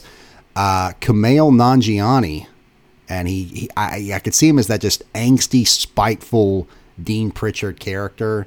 Maybe a little old. He I think you know he he's in his mid forties, but I think That, see, could- that doesn't work because all these guys are thirty something. know, And here's I the thing: the actors have to. be He Pritchard has to be the same age as our three leads because he went to school with them, or Yeah, pretty close you to that, would- he he he can play a little younger, I think, or a little yeah, older. I- a little older. But anyway, that's that was my uh, Pritchard. I like now that. fourteen years Yeah. older. Jesus. I, I, I do I do like him because in Silicon Valley he does play an angry, spiteful man. yes, he he plays it well. He plays it well. How are you a dean of a university in your early 30s and he's a little brother to the guys that they went to school with? Yeah, but Piven was Jeez, older, yeah, but Piven was so-and-so's older than- Didn't we lock you in a Yeah. locker? Piv- Piven was the oldest actor in the cast, though. So. Yeah, I don't, I, I- which I don't understand because he does seem like those guys are just breaking thirty or early mid thirties at the most, and it's like he's already a dean. Yeah, that does seem. Yeah. No, I think we remake this movie. We're using an older cast, and don't worry, I'll hit on that again later because Okay. I got to tell you, I, I like where you went on uh, on this one, Phil. Uh, Kumail Nanjiani is a great casting for Dean Pritchard. Thank you. I mean, if you stick with the age of the original, I like the Okay, Christopher all Nolan right, splash, okay. Let's but- let's go. Uh, fucking. I had Neil But, uh, Patrick Harris penciled in. Just want to throw an NPH reference out there. I like NPH for this. That's pretty good. Yeah. Dude, it, but it's Oh, a wait, story it of thirty better. somethings. I just they feel like you have to work with Shut the, the un- fuck you have to work with the under thirty five crowd. It, it, there's listen. th- this is all impossible for these guys to be in their early 30s. It really It's- is. I mean, if it's made today, they're in their physically 40s. impossible. Oh yeah, oh yeah. There. Well, I look, Yeah. look, look, look. I own six speaker cities. I'm worth three and a half million dollars that the government knows about. Okay, now, but when I, I tell you, know- There I think we no know who way in Warren recasted as Beanie himself. Okay, I would definitely come on, come on. I'd be a great. I, I well, I, that Vince Vaughn. That's big shoes to fill. But I, I think it's definitely in uh, my archetype for sure. when I was doing this, I'm, I'm a little embarrassed to say I did have to Google actors in their 30s. Yeah, Yeah. no, I, we do. Uh, Don't look through my Google search history because really- it's it's terrible. Especially when we do kid like, movies, it looks so bad. actors. It's just It looks so bad. Like it's it, it's yeah. People top are- actresses under twenty. Yeah, like- yeah. as a as a grown man at the age of 40 i take personal offense that these guys are supposed to be in their 30s and the name of the movie is old school Old school, yeah. It's it, it, I agree. all right phil keep it rolling who do you have cast as nicole Nicole, I, actually, I'm gonna be honest. I struggled with this one, and I, and Mm. I mean, my pick I feel like is okay, but this is kind of a, a- as much as I hate to say, it, this is kind of a nothing character. Doesn't pack. What pass the fuck is going on with her? I mean, we could have a whole podcast about why she keeps coming back around to Mitch. I don't understand. Nobody, yeah, it's It's a poorly written character. yeah, very, again. very, very much so. doesn't pass the Bechdel test here. Um, so I did want to bring an actor in that could uh, add something to the role, be just kind of a you know a ray of light on the screen. I went with Emilia Clarke, Mother of Dragons, Khaleesi from uh, most notably from Game of Thrones, but I think she'd be good in the role. But again, I I, I, I will admit I struggled with this uh, this role. all right warren who do you have cast here A ringing endorsement. just move it on. Yeah, it's pretty bad, man. Uh, I'm not even gonna. I, li- I like her, but I'm not even gonna say anything. It's so terribly. And, Yeah, but I, you It's- know, again, I, the in my mind though, it's so it's such a like you said, it's such a one dimensional character. It's really a hard to nothing character. recast. Um, I don't. I, I think my recasting would bring a little bit of life to it, uh, and and certainly not that Ellen Pompeo didn't. She's great. No, she did good with She's what was about there, to be one of the there's- there's biggest TV there, yeah. stars in the next two years when she gets Grey's Anatomy. Uh, just right, right before that, Eh, she was so young in this movie. It's almost like you don't recognize her. She's like a kid in old school from the Grey's Anatomy we know. Yeah. Um, my Nicole, Shailene Woodley. She has a sensibility to her, a vulnerability. That's a loss. Nah, man. I, I think that the, uh, because No, of no. how poorly written the character is, I think there's those moments where she does connect with them or, or try to, and I think Shailene Woodley would really be able to pull that off. Bob, Bob, Bob is not going to give you that one. Sorry, man. I remember the the the one and only time we used Shailene Woodley in this show. I got Because he just likes he's uh, he's for Aaron Bob. Rodgers fan and he's uh, he's Team Rodgers. That's why. Yeah, I feel like you're about to get your first win here, buddy. Oh man, I'm so excited. like i said the bar is very low Very low, very low we just got to bat it, you know, just lobbed a softball at you. All right, knock it out of the park, EL. What do we got here for Nicole casting? All right. Well, I I also had a hard time with this one, and I thought that uh, this actress could bring also bring a little bit of light to it. I said Brie Larson. Now that's actually pretty good. I do like that. And she can did this in Twenty One. Jump Street, so I don't. You're gonna have her do it again. Oh, okay. So there you But go. I mean, I, think mean, is an Oscar there's winner gonna pattern. revisit the playing the same thing? Come on. Oh yeah. Uh, For a minor character like this, it'd be. I mean, there was a Oh, yeah. there's a ton she of big fun. names in this film. I don't. that I don't think you're getting her for roles. this. Fucking Oscar winner for Best Actress. I don't know. I I can't. I. I th- there's a there's a just a cute factor of Emilia Clarke that I think would bring exactly Oh, what this character Jesus needs, which is just the sparkle. What? Emilia the- Clarke is gonna am take this one. shocked. I'm shocked. I, I, Mhm. mean, I got that over Brie Larson. I thought that was. Who would you have in that role, Bob? Did you have one in for this for Nicole? No, no, I I I, um, I did not recast Nicole. I got so excited about my Frank Beanie Mitch and Pritchard. Okay. so Well, Yeah, see, our judge, this is the problem. Instead of actually like qualifying himself with information to make sound decisions because he knows who the actors are used, he actually recasted himself, has some sick game he plays where he wins every recasting, even though he's the fucking judge. Yeah. He's like, he's like, I didn't cast Nicole because I didn't need her to win. I think my NPH is solid. I like my Frank Beanie and Mitch triumvirate here. That's Clearly, solid. he just needs to be an alternate competitor. There's a reason I chose to be a judge in a small town. All there you right. go. Uh, All right. All right. Um, Phil, who do you have cast? It's Frank the Tank, man. Come on. Don't disappoint me. Real quick, did we establish a tiebreaker yet? Do we know who that is? Is Yeah. it Frank? No. Who is it? It's It- Mitch. it's Beanie. I, I'm a Mitch guy. You know, it's, You're a Mitch guy. You, I'm a Mitch that, guy. that makes sense. That Yeah. checks out. Okay. Yeah. Uh, Frank the Tank, massive shoes to fill. Uh, as we talked about earlier, this film, 2003, it just launched Will Ferrell's career post SNL.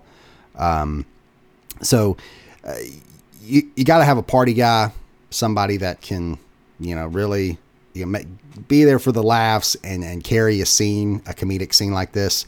Went with Adam Devine as my Frank the Tank. God, I love that guy. I like that. I, I almost did uh, basically Workaholics old school. that would have worked though. I mean, it would I- have worked. Yeah. I, I I know you love that show. We've talked about the Workaholics before, and I I just recently watched it the, just from beginning to end for the first time a few years ago.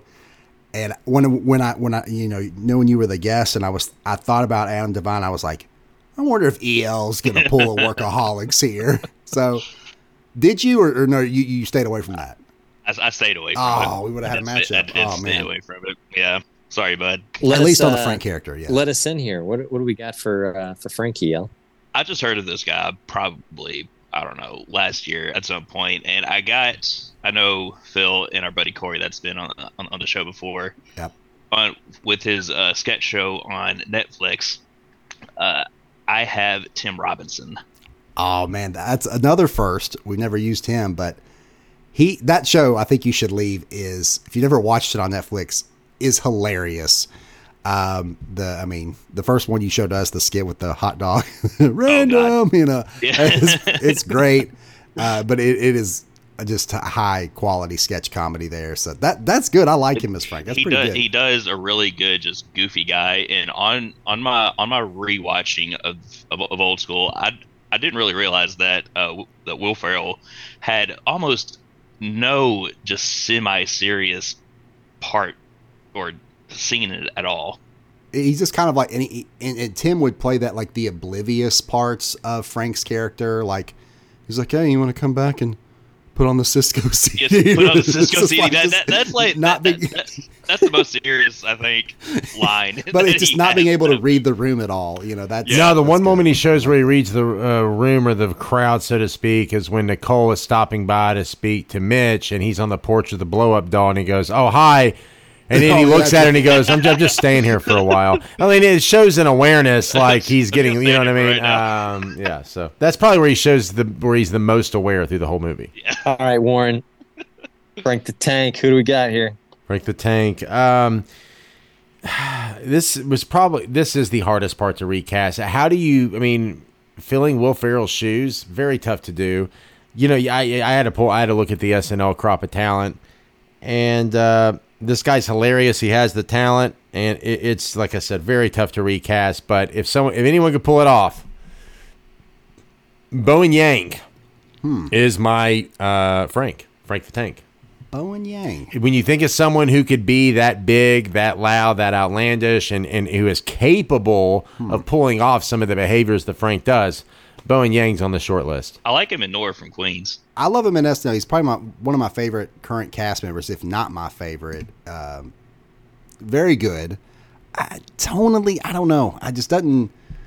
I can't see him as Frank. I Uh, can't as see much as anybody love but Will Ferrell as Frank. What- I that's mean, true. fuck, I'll dude. give you that. I'll yeah, give you that. that's- That's it's that's, fair. it's That's, it's really tough. Honorable Fill it up mentions- honorable mentions here. Uh, Tastes so good. Are we? Are we gonna? Are we? We gotta. We gotta at least Go ahead, Bob. tip the cap to Pete Davidson, don't we? Oh, I've already used I mean. I guess you can. Don't, yeah. don't we have to tip the hat? He's- but no, you're the, the- you guys missed on this. Frank the Tank is Bert Kreischer. Who is bigger right now than dude. Bert freaking Kreischer?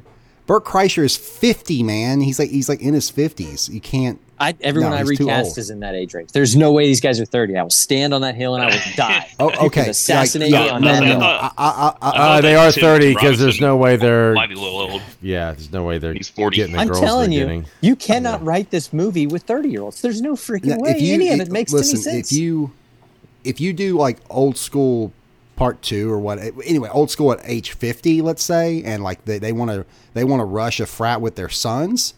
Yeah, Bert, to Bert, older Bert. Kreischer uh, absolutely is great for this. Yeah, old school, the after But, years. Look, guys are having babies later. You know, it's just part of Retirement the, age. it's the world. It's the way You it can't, goes. you can't you can't do Kreischer yeah, for this one. stop.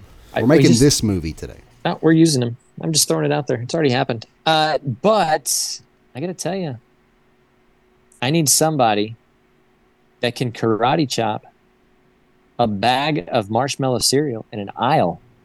You know, there's just some things He's back, about baby. Frank the Tank that I, I need out of my Frank. Adam Devine. Wow. It's terrible. Yes. Hate him. Yes. Mm, he goes to my This Starbucks. He's a douche. Unexpected, man. Yeah, I, re- I when you like, I really loved your recastings. I'm just going to say like up to this Tim point. Robinson. Tim's this is really good. I Tim like Robinson. him. So this is what Philip does when he gets a big lead. He knows he's going to win. He just starts trying to make everyone Yeah. feel I better. was already saying Shut this the fuck up. I like, Yeah, yeah, I like. I love Christopher Mintz-Plasse, but the guy's 33. How is he the dean of a university? There, there. I mean, he, I think he went with the age of the original. Yeah, I think Yeah. we're, we're recasting the age of the characters in the actual film, and you're just like, oh, that's not possible. I'm going to Okay, bump so it up. another That's why recasting is challenging because you have to do It's it a- in the confines of the character. Uh, it's tough. But I'm winning, so I'm not complaining. How do we have a guy that is the dean of a university that is the younger brother of the guys that are in the fraternity? How how is that guy 33? My math. He's 30. I got an idea. Why don't you get on Twitter It's- and give a it's the shout out to. Todd Phillips and see if he gives a fuck? Okay, Yeah. yeah. Because we don't have the idea. answer. He he he's an overachiever. Oh, I got okay? it. You know what? Let me give him a call and just get him on the podcast real quick. Hold on a second. Let me call. Let me call Todd. I wish you would. call him T Dog. I, I'd love to know how he got these ages right. So this is um this is a character that I fully anticipate. Um, no matter how it goes, Warren is going to spin off the rails. So Warren, you go first. Who is your beanie? Oh, okay. oh, well, well, well, well, well, well. Uh, look, I've only recasted myself once in the history of the show. he has Just because I That's had to get myself into the show somehow. I mean, I got to be in the uh, the Phil stat sheet somewhere, right? To give me my thumbprint. Do you thumbprint in remember the what universe. role you recasted yourself in? I know it. uh, yeah, the guy from Airplane. Yep. Um, oh, I thought it was Batman. because he was an unknown. Stryker. I mean, that's that's really the only chance I got. Uh, and I have no chance of getting Beanie. His studio isn't even testing me for this. I, I'm going to play the guy that sells him something uh, for who's in a scene or two tops, like playing a lawyer. Uh, I'm not getting this part right now, so I'm not in You know a who you are, contingent if for. they redo this is your beanie's number one sales employee that's trying to rush the fraternity and he keeps fucking telling you to go away. yeah, I actually know. Actually, the guy who's in all of Beanie, uh, Beanie's commercials, I know that guy. I've worked with Oh, him. He's a really really? nice That's guy. cool. Yeah, yeah, I know. Yeah, That is he's cool. very, very nice guy. Uh, he is like 45. He still looks that age. God doesn't Really? age. Crazy. Yeah, he looks amazing. Don't tell Bob that. I Um, don't want to put him in the film again. Hey, he's 45. Oh, you you know? just just wait. It gets worse. Go Uh, his name's Jesse Hyman. Uh, I've uh, worked on set with him. Really nice guy. He got some commercials from this, but he's still in the industry, still working. Uh, if you work on a show or a, a movie, you might see him. Okay, Great- Warren, great it's on story. you. you That is know. a great yeah, it's A cool story. story, bro. Yeah. Um, Well, no, I, uh, I'm just that, that's who he is. I you're- just you're, uh, vamping here. It's it's on you. Tell us who your beanie is. Come on, man. You- you- killing time. Uh, well, I really wanted to go with me, but it's just not happening. Uh, Aaron Taylor Johnson. Ooh, interesting. Could pull this off. If you think about the actors who can pull off the actions Vince Vaughn is doing, that Vince Vaughn made a fucking living 10 years doing those same behaviors, playing that himself, that version of himself in all these movies. I, I think Aaron Taylor, Taylor Johnson would be terrific. Uh, he could pull it off. Charisma, the arrogance. Yeah. Okay. All right. I, I another uh, another kick-ass alumni. I'm another kick-ass alum. That's right. Good, good, good pull, Yell. Uh, no, I like that. I EL. Who do you have cast here as Beanie? My criteria for, for Beanie was to be as as tall and could talk as fast as Vince Vaughn and also have the same square head. I said Miles Teller. Same square head. Miles Teller. That's good too, though. I think you know that low key. That is actually pretty Hmm. good. I don't know if he's pulling off the fast talking dialogue that uh, you know. I mean, literally everything Beanie, Beanie says is fucking hilarious. Like he, no one earmuffs. Like that one thing he says is is Te- it Teller funny? could do it, and plus you're pulling in a uh, Todd Phillips alumni, uh, War Dogs. Yeah, War Dogs. Yeah. Yep. So I mean, uh, I, I, that's that interesting. I like that. All right, Phil. Um, yeah, I know. I mean, we've said all the qualifications for the character um, up to this point several times. I went with uh, Stranger Things alumni for me, Joe Keery, who played Steve Harrington, the hair uh, in Stranger Things, got the charisma. I mean, you know, you could see him doing the fast talking. You know, I love them. I almost I wanted to do Ben Schwartz, uh, who's Jean-Ralphio in Parks and Recreation, uh, the voice of Sonic the Hedgehog, hilarious guy. Um, That would have been a good uh, one. Yeah, it's not bad. That to go, but again, he's like in his, he's, he could be, he could play younger. I, I would say, I probably should have gone with him, but no, Joe Keery, that's who I went with. So there's a blend. Okay. There's Okay. a bl- there's a blend here Okay. of you need Alpha Dog, Mm. you need Riz God, you need just you know successful Riz God. millionaire. Riz, you need like you got to have the high connections. You got to Uh-huh. have just a ton of things. This character is all encompassing, and for that reason, and that reason alone, I had to go with Joel McHale. Again, Why aren't you judging? Why Well, are you no going with your George? McHale, Are you that's in a delusion? You're delusional. Like, dude, you're supposed to judge which one's better, and instead you're answering as if you're contesting. What is wrong with you? You're uh, you're in danger of getting the robe revoked. And again, This guess how? Guess how? Hey, guys, anybody want to guess how old Joel McHale is? He's fifty-one. Okay, you can't. say Kreischer's 50 and Neil Patrick Harris is the same age too. You're gonna find a running theme. You're gonna have you. We're gonna have to. We're gonna we're gonna have to go to the bar. He's- You're gonna lose your law license. This is. He's just- already done his, his his role of, of an old man going back to college anyway. I know. I know. Um, no, there's just too many. There's too many alpha characteristics that I need out of this character. I'm gonna have to tip the cap to Aaron Taylor Johnson on this one. Finally got on the scoreboard. Wow.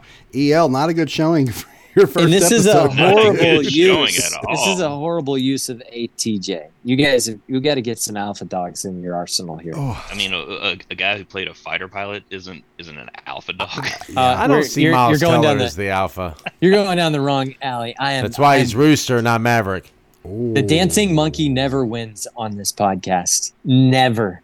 the dancing monkey never wins. Every single movie, it's the same freaking quirky. Just God, that guy's cringe.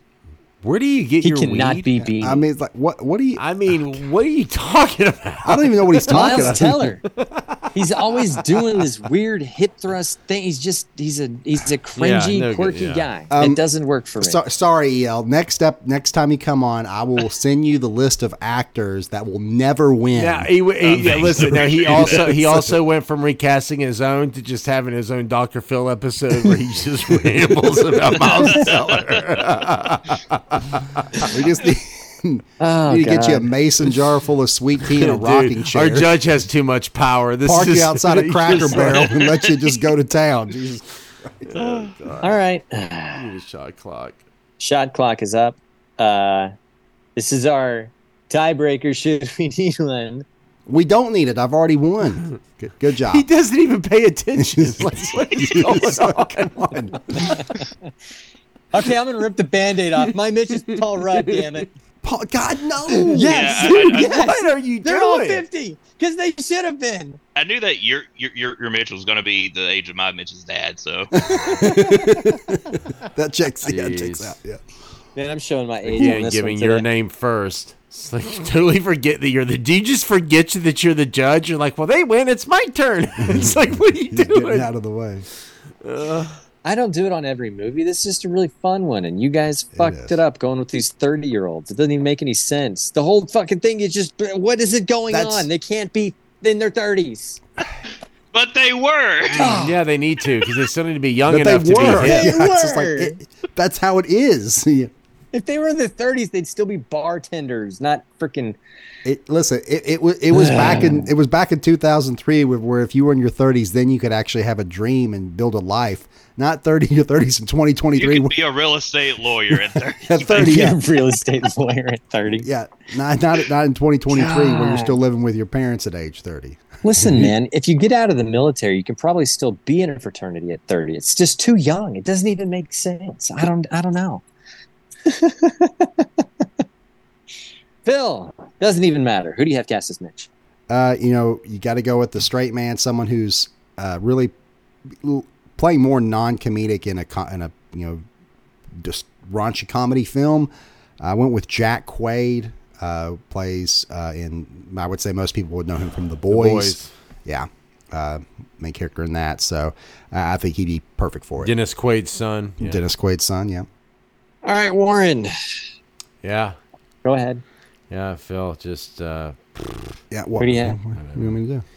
Who do you have cast as uh Uh, my Mitch, uh, look, uh, he is the the lead. Uh, even how he acts, like uh, of everyone, he has the most uh, sensibilities, kind of more hip and tuned into other people's feelings, and and certainly tries to do the right thing. He's the closest thing to the the, the hero we got in this movie.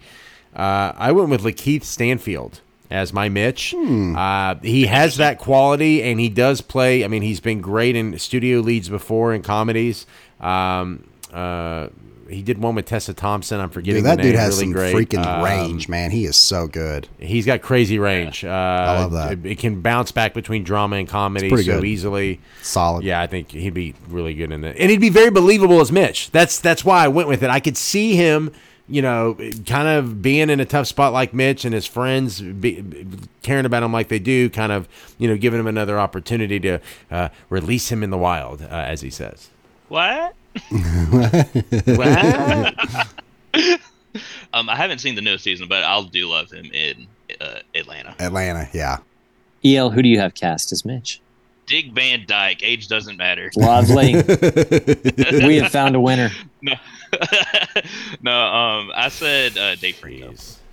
Dave, Fra- almost picked him. Almost had Dave Franco as my Mitch. Wow. So you got it. That's you you gotta understand who Mitch is. Mitch is everyone's best friend, and no one is Uh-huh. Mitch's best friend. He is the ultimate glue guy.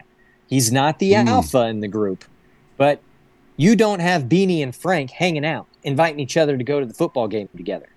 You have Beanie inviting Mitch. Mitch is the glue guy that brings everything together. Hmm. Again, he's everyone's best friend and doesn't have a best friend. That's who Mitch is in life. I know this guy inside and out. Are you that And guy? you- I am that guy. You are the glue when guy. you understand who Mitch is, the Dave Franco casting was fucking stellar. good job, El. Well done. Oh man, I might cry. I love the Jack Quaid in here, but he's just not quite confident enough. Mm, I got you. No, like I, your I- Mitch is still put together. He's not the alpha, but he's he's successful and he's got a shit. I, I should have stuck with the day, Franco. That was pretty good. Uh, Bob, damn I do want to let you know you are you are the glue guy to our shit sandwich. So, you know, we, we love you. I'm I'm your Despite Frank the Tank, say. your Beanie, and your Mitch tonight because I'm bringing the heat with Paul Rudd. I cannot believe you guys are Okay, casting never mind. I 30 take it back. Fuck you. You Jesus. suck. You're our Dean Pritchard right now. You're, deep, you're our cheese. Yeah, we throw you in a dumpster after this episode. I got out. I am a golden god! Recasting court is adjourned. All right, fan theory time. There's a fan theory with a There guess. is How a of you. fan theory. You're such an asshole. Why would you do this to him? I, EL, Well- your first episode. I'm so sorry you have to go through this. I'm gonna know- go get a snack, make a sandwich. I'm gonna cut the yeah. uh, It- it- it- I'm, it- I'm used to it. I'm used to it. it, it ha- it's a fan theory with some logic to it. So, um, the fan theory is that the frat did not really fail the competition. That Dean Pritchard was full of shit, and so if they would have just stood up and challenged the numbers, they would have been fine. Because the math doesn't work out. Uh, if you think about it, they had they're like, oh, what? What are you talking about? How did we fail? We had an 84%. And he's like, oh well, you have someone else here on your charter, uh, Blue, who got all zeros, and it dropped your score to 58%. For there to be circle. Right, exactly, yeah. For there to be, um, for one person zeros to drop the score that much, they would have only had, I think, had to have like three people total being scored, with blue being the fourth at a zero or something like that. Like the math just, just does not work out for one person to drop the score 26% from an 84 to a 58. So the fan theory is that Dean Pritchard he knew that and was just trying to pull a fast one on them to get them to fail by whatever means necessary. But when they really could have just challenged the numbers and not had to not had to worry about the whole blackmailing.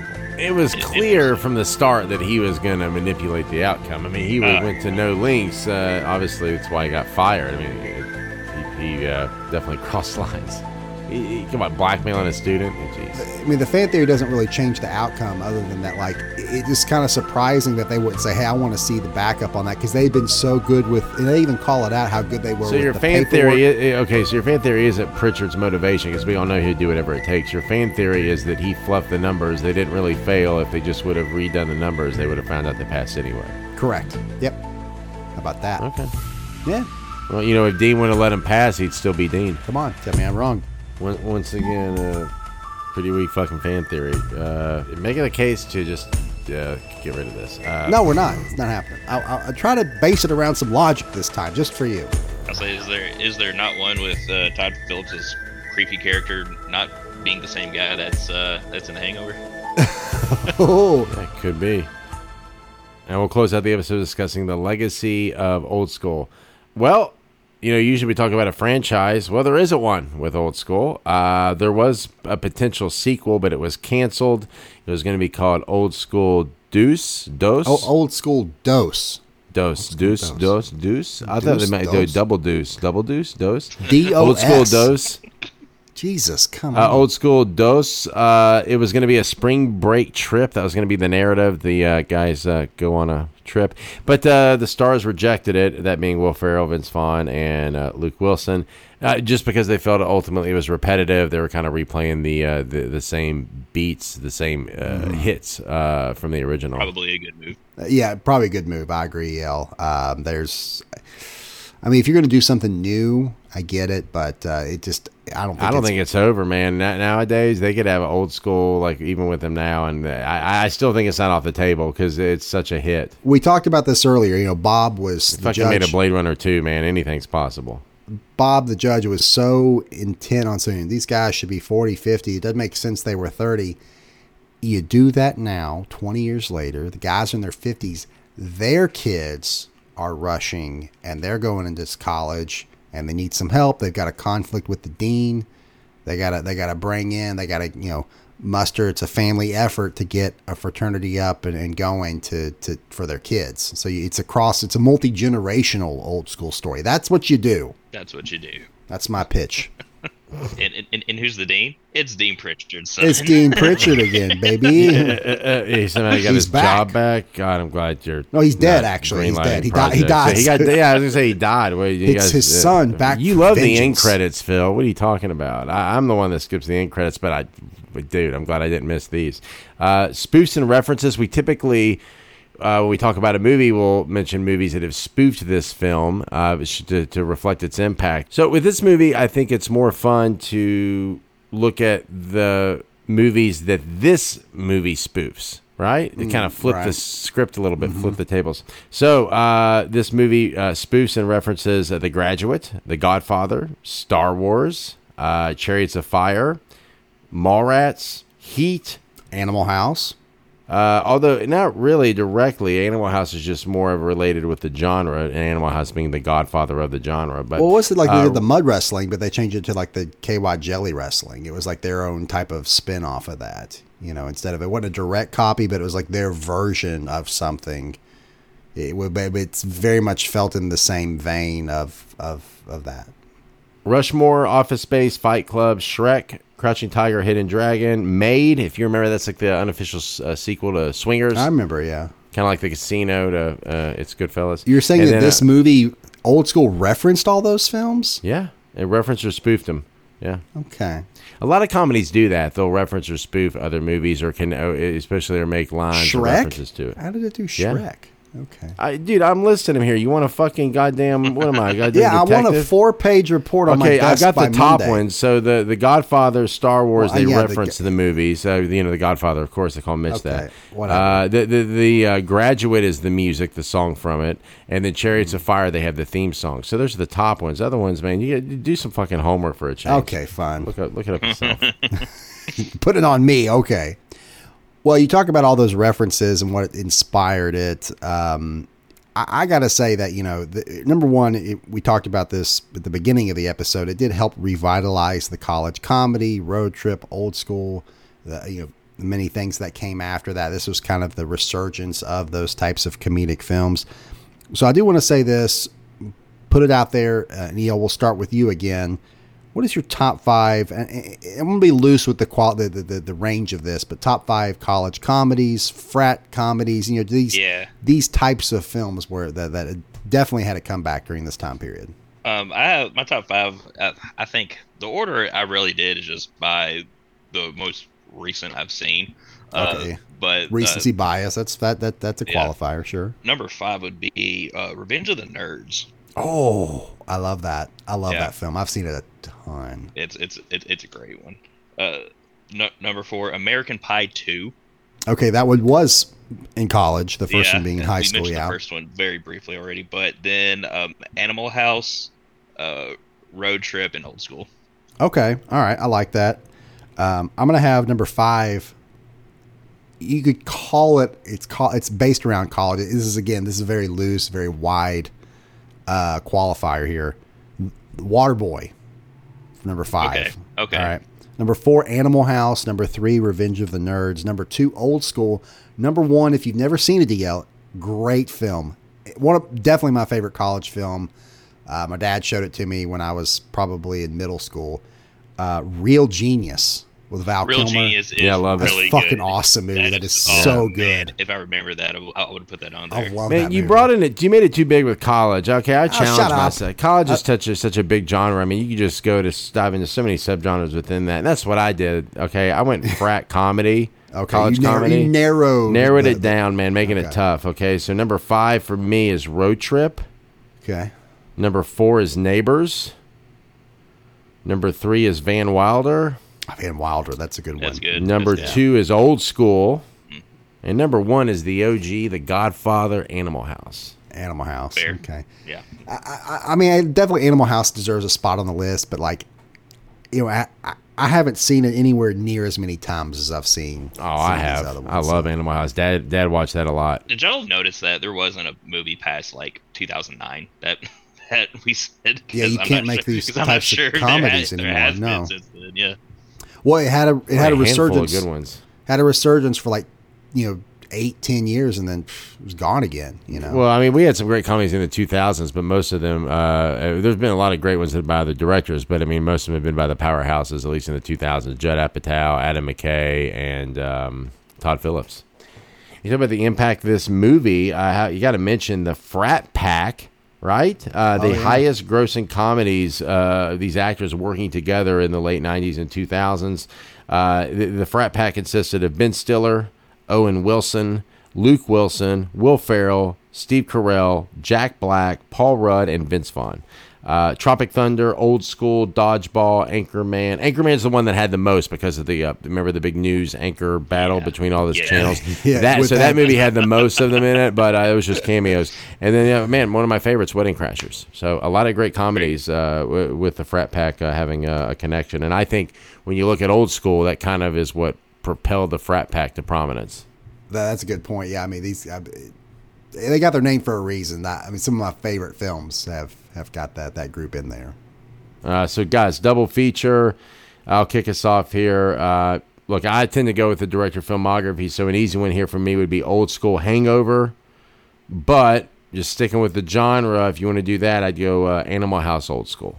I think you can approach this three different ways. I think you can go, okay, are you sticking with Todd Phillips? Are you going to do Will Ferrell? Are you going to do uh, kind of the frat comedy type? Um, so I think you could do Hangover, Animal House. Uh, I went with the Will Ferrell. I like seeing that. It was between Anchorman and Talladega Nights. Ultimately, I did go Talladega Nights and Old School for Mm. me. Yeah. So you're going Will Ferrell. You, you can go Will Ferrell. You can go uh, Todd uh, Phillips uh, or uh, Todd college. Phillips. You can go the uh, the genre college uh, frat comedy. What about you, El? Um, I actually went with Warren here. Uh, I said Animal House and Old School. You've Yeah, betrayed there you me. I'm How sorry, you. bud. Sorry, bud. The, be- the, the two, I- the two best frat movies, man. and two. There really is. It's a one-two punch. The best modern one and the best old school classic. I, I, I, you know, I totally understand that, guys. It's that's de- definitely you know y- you could easily watch these back to back. It's a that would be a great double feature. And you Animal can. You get out of there in like a, le- less than the length of uh, Avengers Endgame. I mean, fucking both of those are an hour and a half. And the Los Angeles Times summed it up best when they said, "quote The disconnect between what men say and what they do makes old school funnier than most of its gags, and it also invests the movie with curious pathos." Unquote. That is going to do it for this episode of Replay Value. Thank you so much for listening. The Replay Value podcast is hosted by me, Philip Reinerson, and my brother Warren Paul. Our recasting judge is Bob Thompson. And once again, EL, thank you very much for coming on to guest. We'll, we'll, we'll have you back for Hook or something in the near very near future. Man, But this again, was twenty thirty eight. this was a lot more fun than, than I thought it was going to be. So thank you so much for. You're welcome. You better be willing to do another movie other than Hook. Hook's gonna be a while, man. We'll have you back soon. Movie's got issues. Uh, all episodes are produced, edited, and directed by Waldo Pickles Productions, and they are dedicated to our father, who we have to thank for our love of cinema. Please be sure to follow the podcast, and if you like what you hear, take the time to rate, review, and share with a friend. You can visit us on our website, replayvaluepod.com, and follow us on Twitter at replayvaluepod. We are available on Apple Podcasts, Spotify, or wherever you get your podcasts. New episodes every other Tuesday, and we'll see you then. Bye.